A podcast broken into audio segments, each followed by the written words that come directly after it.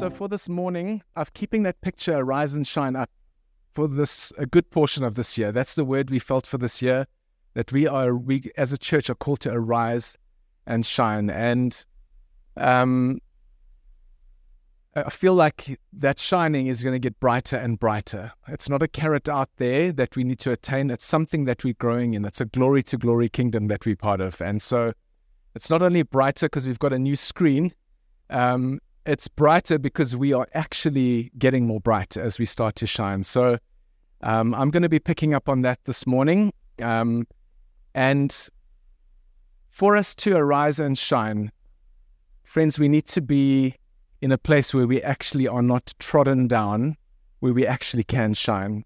And so this morning, I'm going to be talking, I'm going to be sharing the good news gospel, is what I'm going to be doing. But um, just asking this question Am I a sinner or a saint? Because if you still believe that you are a sinner, bogged down by that, you're going to be distracted with that. So, um, you know, you might be asking, why am I asking that kind of a question? Is that not something that's just elementary doctrine? Like for you, maybe that that question is simple, and it's an easy it's an easy answer. But for some, it's not. You know, we've been um, we've been surrounded by a couple of people from different churches where they're frustrated with what's being preached in the churches because it's just sin management. They say, like, they just preach sin management week after week. Obviously, those preaching are still so bogged down by sin that that's all they can preach into. And um, I'm just amazed at how many people still um, struggle with this and convinced that they are still sinners. See, the friends, the, the thing is, is that we shadow boxing as the church with something that's been dealt with completely on the cross. We're called to be preaching the good news, bringing life to people. Like I said earlier, it's a glory to glory kingdom that we are part of. We are here to bring life, light, not be bogged down with sin management in our lives. So, I'm a visual person, okay? So, uh, and this is how I think. So, I want to take you on a bit of a journey. So, I've drawn a timeline on the screen. I hope you can see it if you're in the back, if it's clear enough. But I've basically, that's a timeline where sin entered the world on the far left. Um, and then uh, over here, where sin came in, and then where sin was dealt with by Jesus. Okay, so what I'm going to try and do is I'm going to be putting up scriptures and thoughts, but I'm going to be allocating them to either side of that line. Okay, so if you see a scripture coming up in sort of this section, so I've jumped ahead, uh, in this section here, you will see that, that I'm referring to that pre the cross. If I put scriptures on and uh, descriptions of your new identity, it's going to be to the right of the cross and it'll be highlighted in a different color. So the question today is Are you a sinner or are you a saint? I really want you to ask yourself that question. Um, now, when I say saint, I want to be clear. The, the Greek word for the word saint is uh, hagios, which means holy, sacred, set apart, and consecrated. So, whenever I use the word saint today, I want you to think holy. Have you been made completely holy? Is that good? So, are you a sinner or a saint? Or maybe you see it like this. Maybe you see it that you're a sinner, and then after the cross, you're still a sinner, but not quite as bad a sinner because now you are going to heaven because you accepted Jesus. But you're still a sinner, but I'm not quite as bad, but I know that I'm going to heaven, but I still, the sin thing is a big deal for me. Um, or, and then one day after the second coming, then I'm going to be made completely saintly, holy. I'll be holy after Jesus comes. Maybe you have that opinion. Or maybe you are a stand in the middle there where you say, well, no, I'm a, I'm a sinner, but I'm saved by grace. So I want to ask you, where do you stand between those three? Sinner or saint? Not such a bad sinner, but I'll become a saint fully when Jesus comes again? Or I'm a sinner saved by grace? So, what I want to do is, I want to read you an article um, that I came across uh, just yesterday, actually. And oh, let me just change before I do that. I want to put onto the next slide. Early on in my Christian life, I heard an illustration about how to grow. Inside you, the story goes, live a white dog and a black dog. The white dog is truth, grace, love, beauty, everything good and positive. The black dog is hatred, selfishness, pride, everything evil and destructive. Every day, these dogs fight for dominance inside of you. Which one you feeds wins. The message was don't feed the black dog. Later, I learned that the story isn't actually a Christian of Christian origin. It supposedly has roots in a Native American tradition. Later still, as my theology became clearer, I realized it doesn't even illustrate a Christian truth. The fundamental premise or premise is wrong. As the story goes, a Christian has two natures, constantly warring within a fallen, sinful old nature and a regenerate, holy, new nature. It's a view you may have heard before, perhaps you even uh, believe it now. This notion is so common it has actually made its way into a couple of very popular English translations of the Bible. How confusing is it to read sinful nature over and over again in Romans 7 to 8, Galatians 5, 2 Peter 2, and a few other places? Confusing and misleading, since the Greek word standing behind sinful nature is actually flesh, which has entirely different theological implications. The flesh, as it um, as it's used in these places, refer to a realm and a life or a sphere of existence, not a personal nature living inside of you. Christians live now in a period where we are citizens of the new realm, but we still feel the pull of the old. Flesh versus spirit. The point when biblical writers refer to following the flesh is that we still have the option to live under the influence of the old realm. It is not that we are battling an evil nature still resident within us. No, a Christian truly is a new creation. But we are still tempted to give into the power source of the old realm.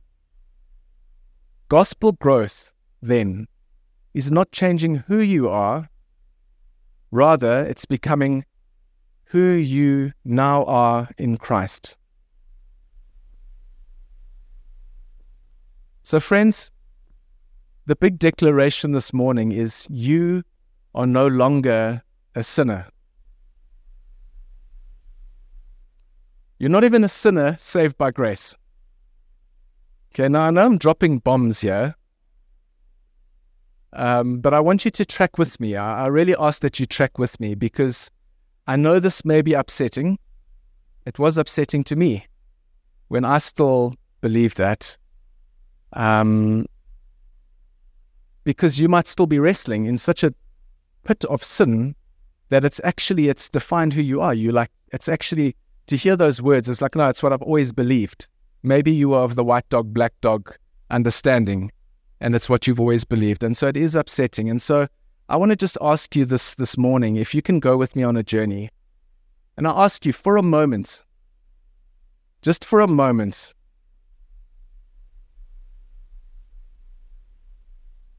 that you help me go on a journey with you of letting go. So, let me start that again.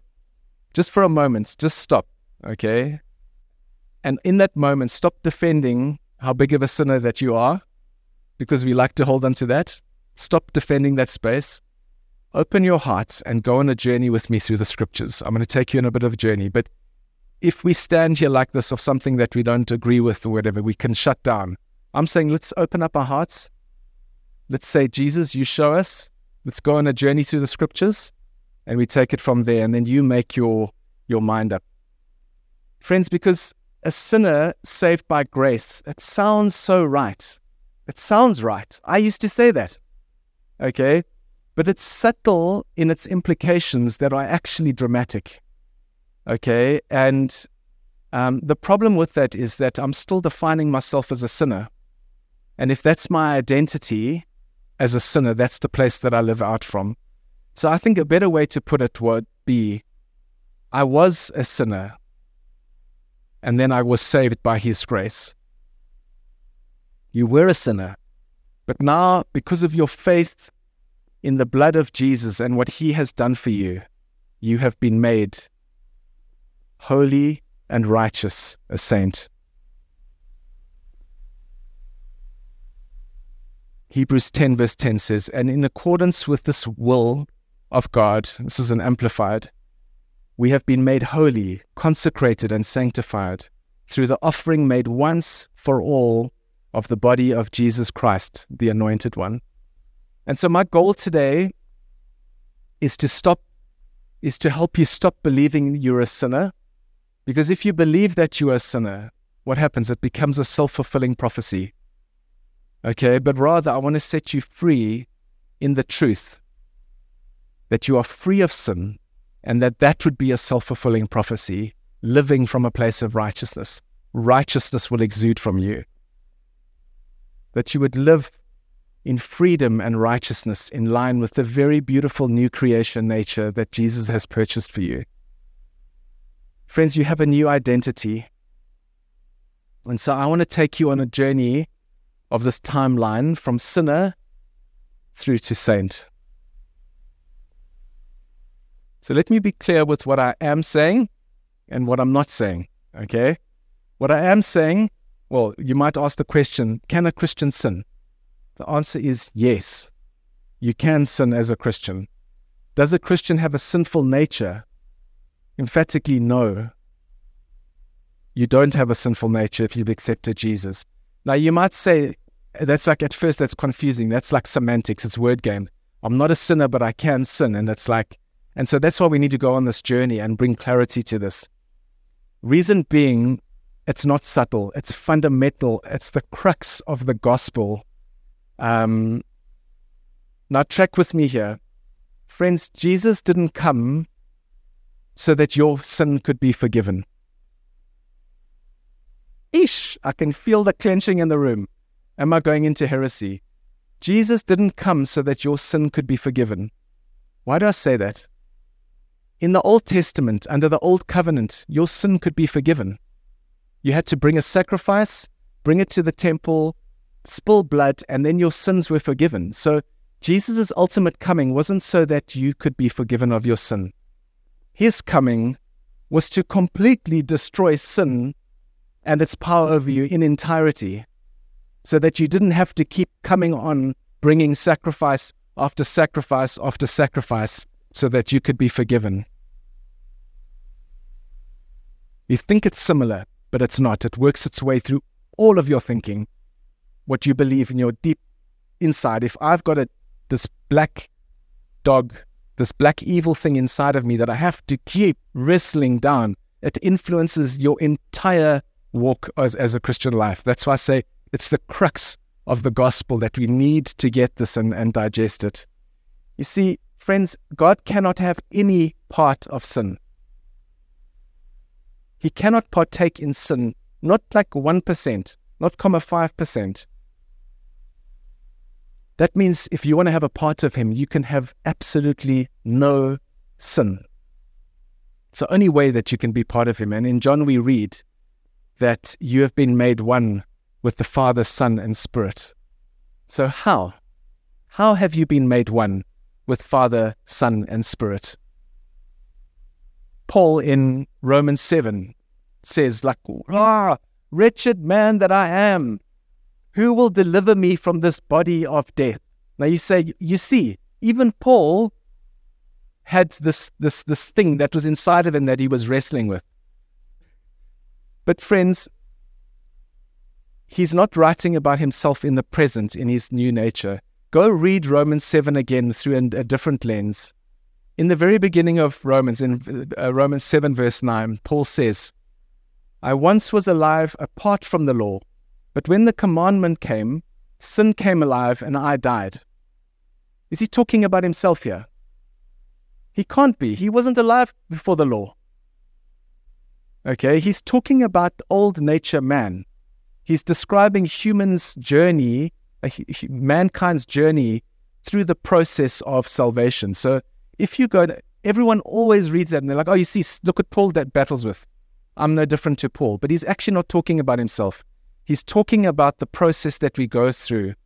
Um, but then he shouts that out, and then he, shout, he from that he answers the question. In the very next verse, it says, "How? Thanks be to God through Jesus Christ our Lord. That's how we get delivered, and that's how we were delivered from that body of sin and death." So, how have you been made one with Father, Son, and Spirit in your beliefs as you sit here this morning? Because Friend, if there's if there's even comma one percent of sin in you, you cannot be made one with the Father. You cannot be seated in heavenly places with him if you've still got sin. Yet somehow we've drunk the devil's Kool-Aid and we're still wrestling in this place pre the cross, thinking that we are these wretched men and women that we have to get over this thing and like we think we're going to be able to do it in our own strength. Yes, we call on God for his help, but it's it's just like it was pre the cross. Jesus had to destroy sin, its power over us, its legal claim over us. He had to give us a brand new nature.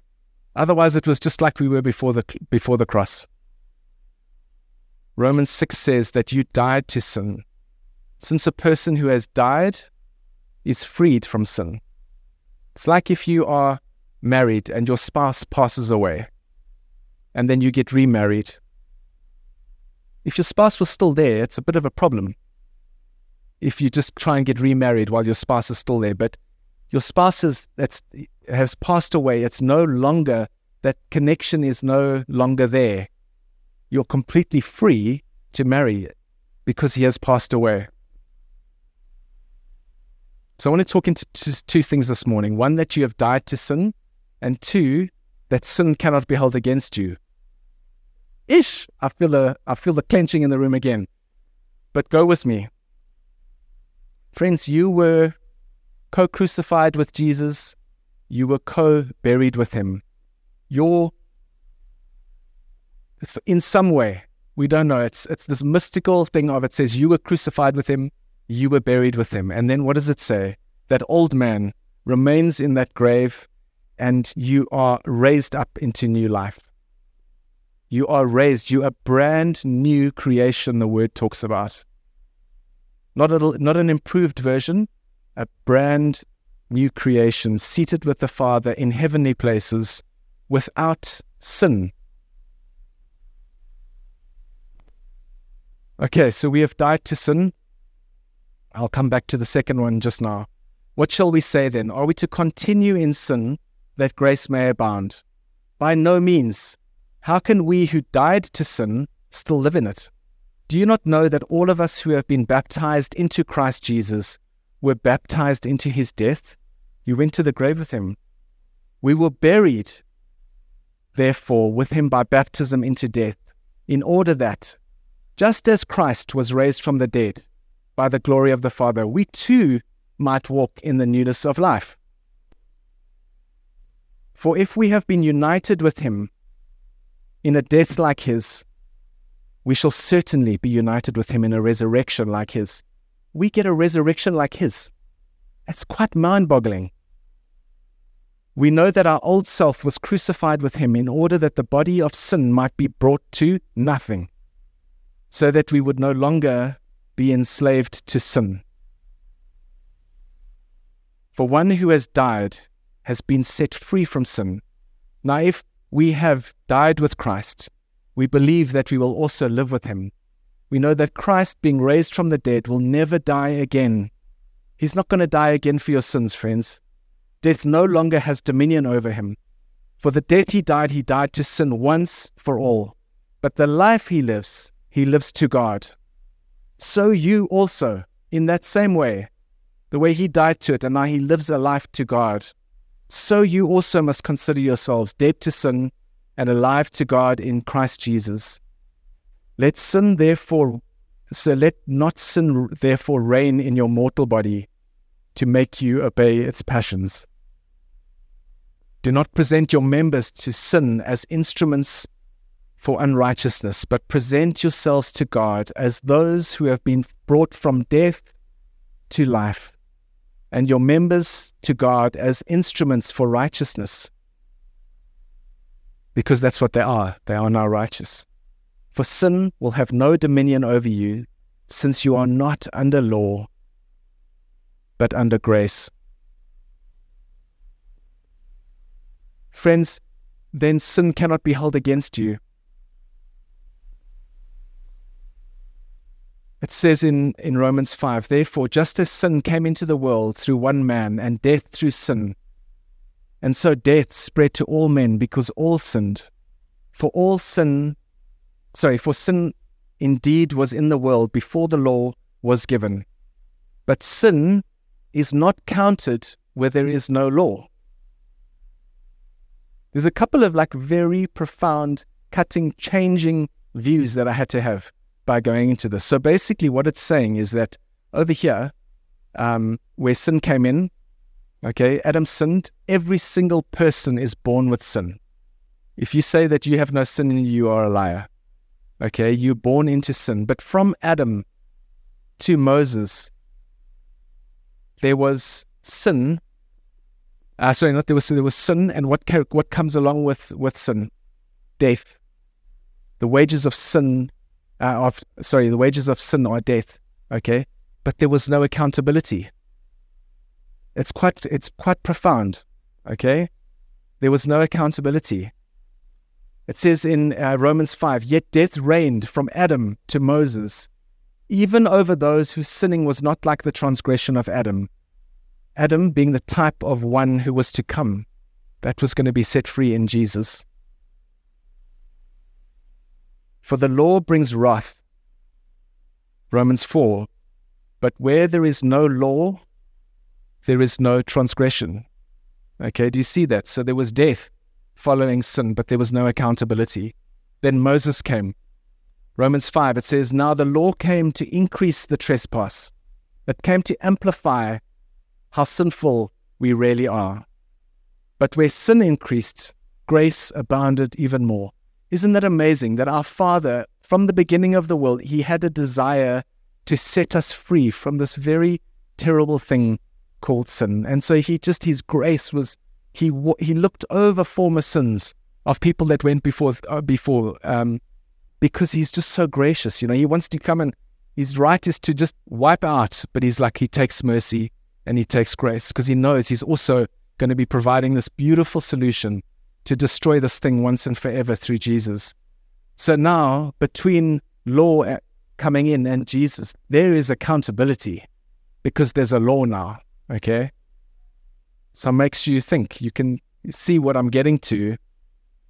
Post the cross, what happens? Is there accountability for sin if it has been dealt with completely?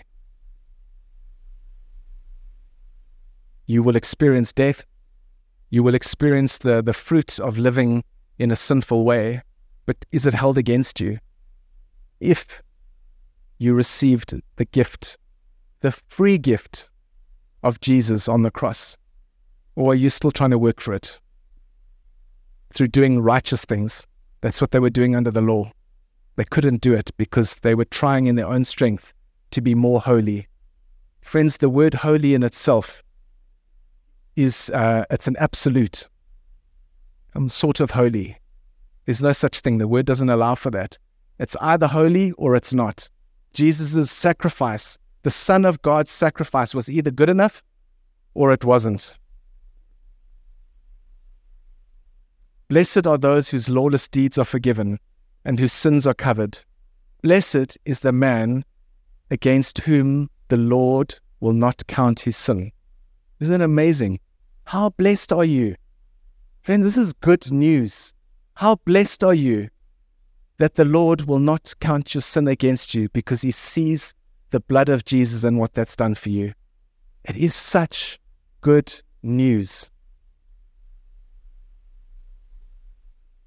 There is now there is therefore now no condemnation for those who are in Christ Jesus.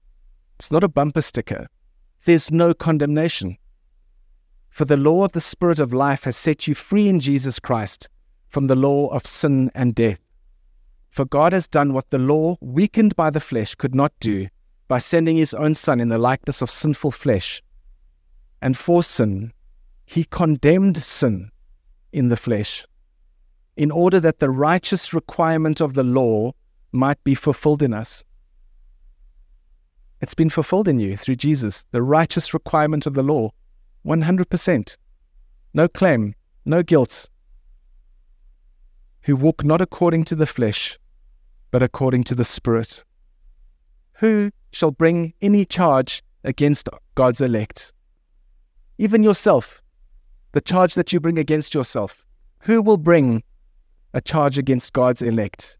It is God who justifies. Who is to condemn? Jesus Christ is the one who died. More than that, who was raised, who is at the right hand of God, who is indeed is interceding for us. Friends, this is very, very good news that you can finally be free of sin, that you were born in this era, that you that you can be completely free of sin. Nothing held against you. So the big question, why do I still sin? I'm going to propose just a few things quickly. One, perhaps because you think you are a sinner, a dirty, rotten sinner that comes to God time after time for forgiveness, time after time for forgiveness. It's what they used to do in the Old Covenant. We don't have to do that anymore. Jesus' blood was enough. It paid the full price. And so, if that's what you believe, like I said earlier, about yourself, it's a self fulfilling prophecy. What you believe about yourself, what you believe about Him is everything, because that's the place that you act from. Another potential um, answer to this is that, friends, when you got saved, you didn't get a frontal lobotomy. Okay, you still have the same brain with the same memories from birth to whatever you've been through, all the traumas, all the difficulties, all the sin, everything that you've been through. You've still got that same brain. And with science now, we know that the brain has neural pathways.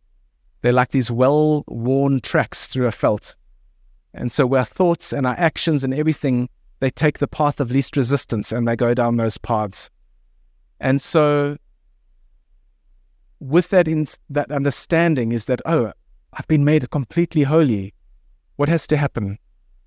What does the word say? There needs to be a transforming of our minds. Uh, and so, possibly, if you are still sinning, if you've agreed with everything that I've said before, is that perhaps not you you're not putting yourself in a place where you're allowing the transformation of your mind. You're just carrying on with day to day life as the world goes about it, believing that you are that you are free, but you're not placing. You're not reading the Word. You're not di- diving into the Scriptures. You've maybe not, you know, the things that the Word speaks to us about how our minds are actually transformed. Um, it says in. Let me read this. Um, it says, Therefore, brothers and sisters, in view of the mercies of God, I urge you to present your bodies as a as living sacrifice. I, I love that. We're not dead sacrifices. We're not keep keeping on dying and being these dead sacrifices. That's what sacrifice was in the old covenant. We are living sacrifice. That means we got out of that grave. The sacrifice has been paid, and now we're living. So from that place, um, it says, Present your bodies as a living sacrifice, holy and pleasing to God. Don't try and be more holy. You are holy. We just have to present ourselves as these new creations before Him and live in His joy. And do you see what I mean? Sin is left behind. Doesn't mean, oh, I'm going to start sinning more. No, no. It's got no more hold on me. I'm free. And so you live in that place of living on the other side of the cross, free. And we can actually get on with what we call to be doing as opposed to bogged down um, in the Old Testament. It says, Do not be conformed to this age, but be transformed by the renewing of your mind, so that you may discern what is good, what is the good pleasing, and perfect will of God. That's Romans 12. We need our minds to be transformed in that space, friends. For those who live according to the flesh have their minds set on the things of the flesh. This is talking about a, a holy new creation. Okay? You're you, on the other side of the cross, you're completely new and holy. If you've got your mind fixed on the things of the flesh, you will live according to it. But those who live according to the Spirit have their minds set on the things of the Spirit. Now, the mindset of the flesh is death. You will experience death if you've got your thoughts and your minds on those things. But the mindset of the Spirit is life and peace. Friends, on this side of the cross, it's not about shadow boxing and fighting off an old sinful nature. It's about engaging with the Spirit. It's all about living life in the Spirit. And what does that look like? And getting to know Him and being led by Him and being transformed by the way you think. And like, oh, I used to think like this. And then we get an invitation to repent, which means change your mindset. Go back to the penthouse of the way He thinks. Like, oh, yeah, sorry, I used to believe that. I'm there, but I'm I'm doing this as a completely free person out of uh, with no sin hanging on to me. You, however, not in the flesh, but in the Spirit. You are not in the flesh, but in the Spirit. If indeed the Spirit of God lives inside of you, if anyone does not have the Spirit of Christ, he does not belong to him. Now, if Christ is in you, the body is dead because of sin, but the Spirit gives life because of righteousness. And if the Spirit of Him who raised Jesus from the dead lives in you, and He does, friends, if you've accepted the gift of salvation, then he who raised Christ from the dead will also bring your mortal bodies to life through his Spirit who lives in you. Isn't that amazing? That literally, even the, the, the unredeemed part of us, the part that's going to perish, our meat tent, even the Spirit, as we follow Him and we submit to Him on the side of the cross, brings life even to our mortal bodies. So we can pray for healing, why we can expect to to you know live a healthy, good life, looking after this temple, um, because we are free in Him. So now, you might uh, agree with everything I said, you know, and it's like, yeah, yeah, I get it and that, but there's a difference between hearing something and actually receiving it as revelation, where we get to where we live that, okay, and that is put to test by life what you experience in our everyday life. Pre this meeting, when we got here and we couldn't get the screen to work, and whatever, whatever life's challenges are throwing it at you, you know, that's where what we believe and what we think is being uh, tested and how we get transformed as we put this into action. And so I just want you to close your eyes for a minute, just as I as I come to a close. And I want you to consider where you see yourself on those three slides that I had at the beginning. Okay. And then what I'm going to do is if you're still stuck in a, um, can I say in that middle section where you are, you still believe, no, no, I'm a sinner. But God keeps on forgiving me over and over. I want to just describe um, how you might, um, yeah, how, just how you might be thinking. So I'm going to read out some descriptions of the way you who you are or the maybe some of the way you think and if you identify with any of these it's not by no means exhaustive but if you identify with these i'm trusting that the lord is going to be able to bring a freedom in these spaces. So if you're stuck still thinking that you're a sinner you might be thinking when i'm good i'm close to god. When i'm bad i'm far. You feel condemnation, but you call it conviction.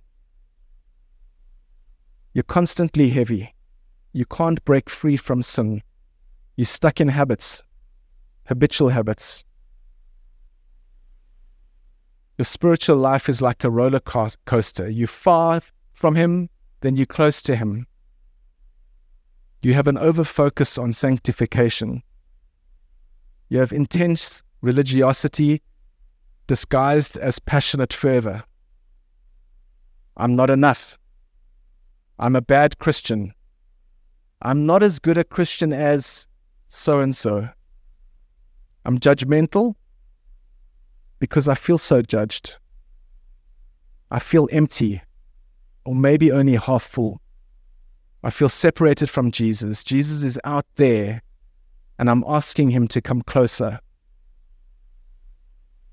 You feel like you're in the washing machine of life, stuck in this chaos, focused on sin management instead of ruling and railing and bringing freedom to the people around us.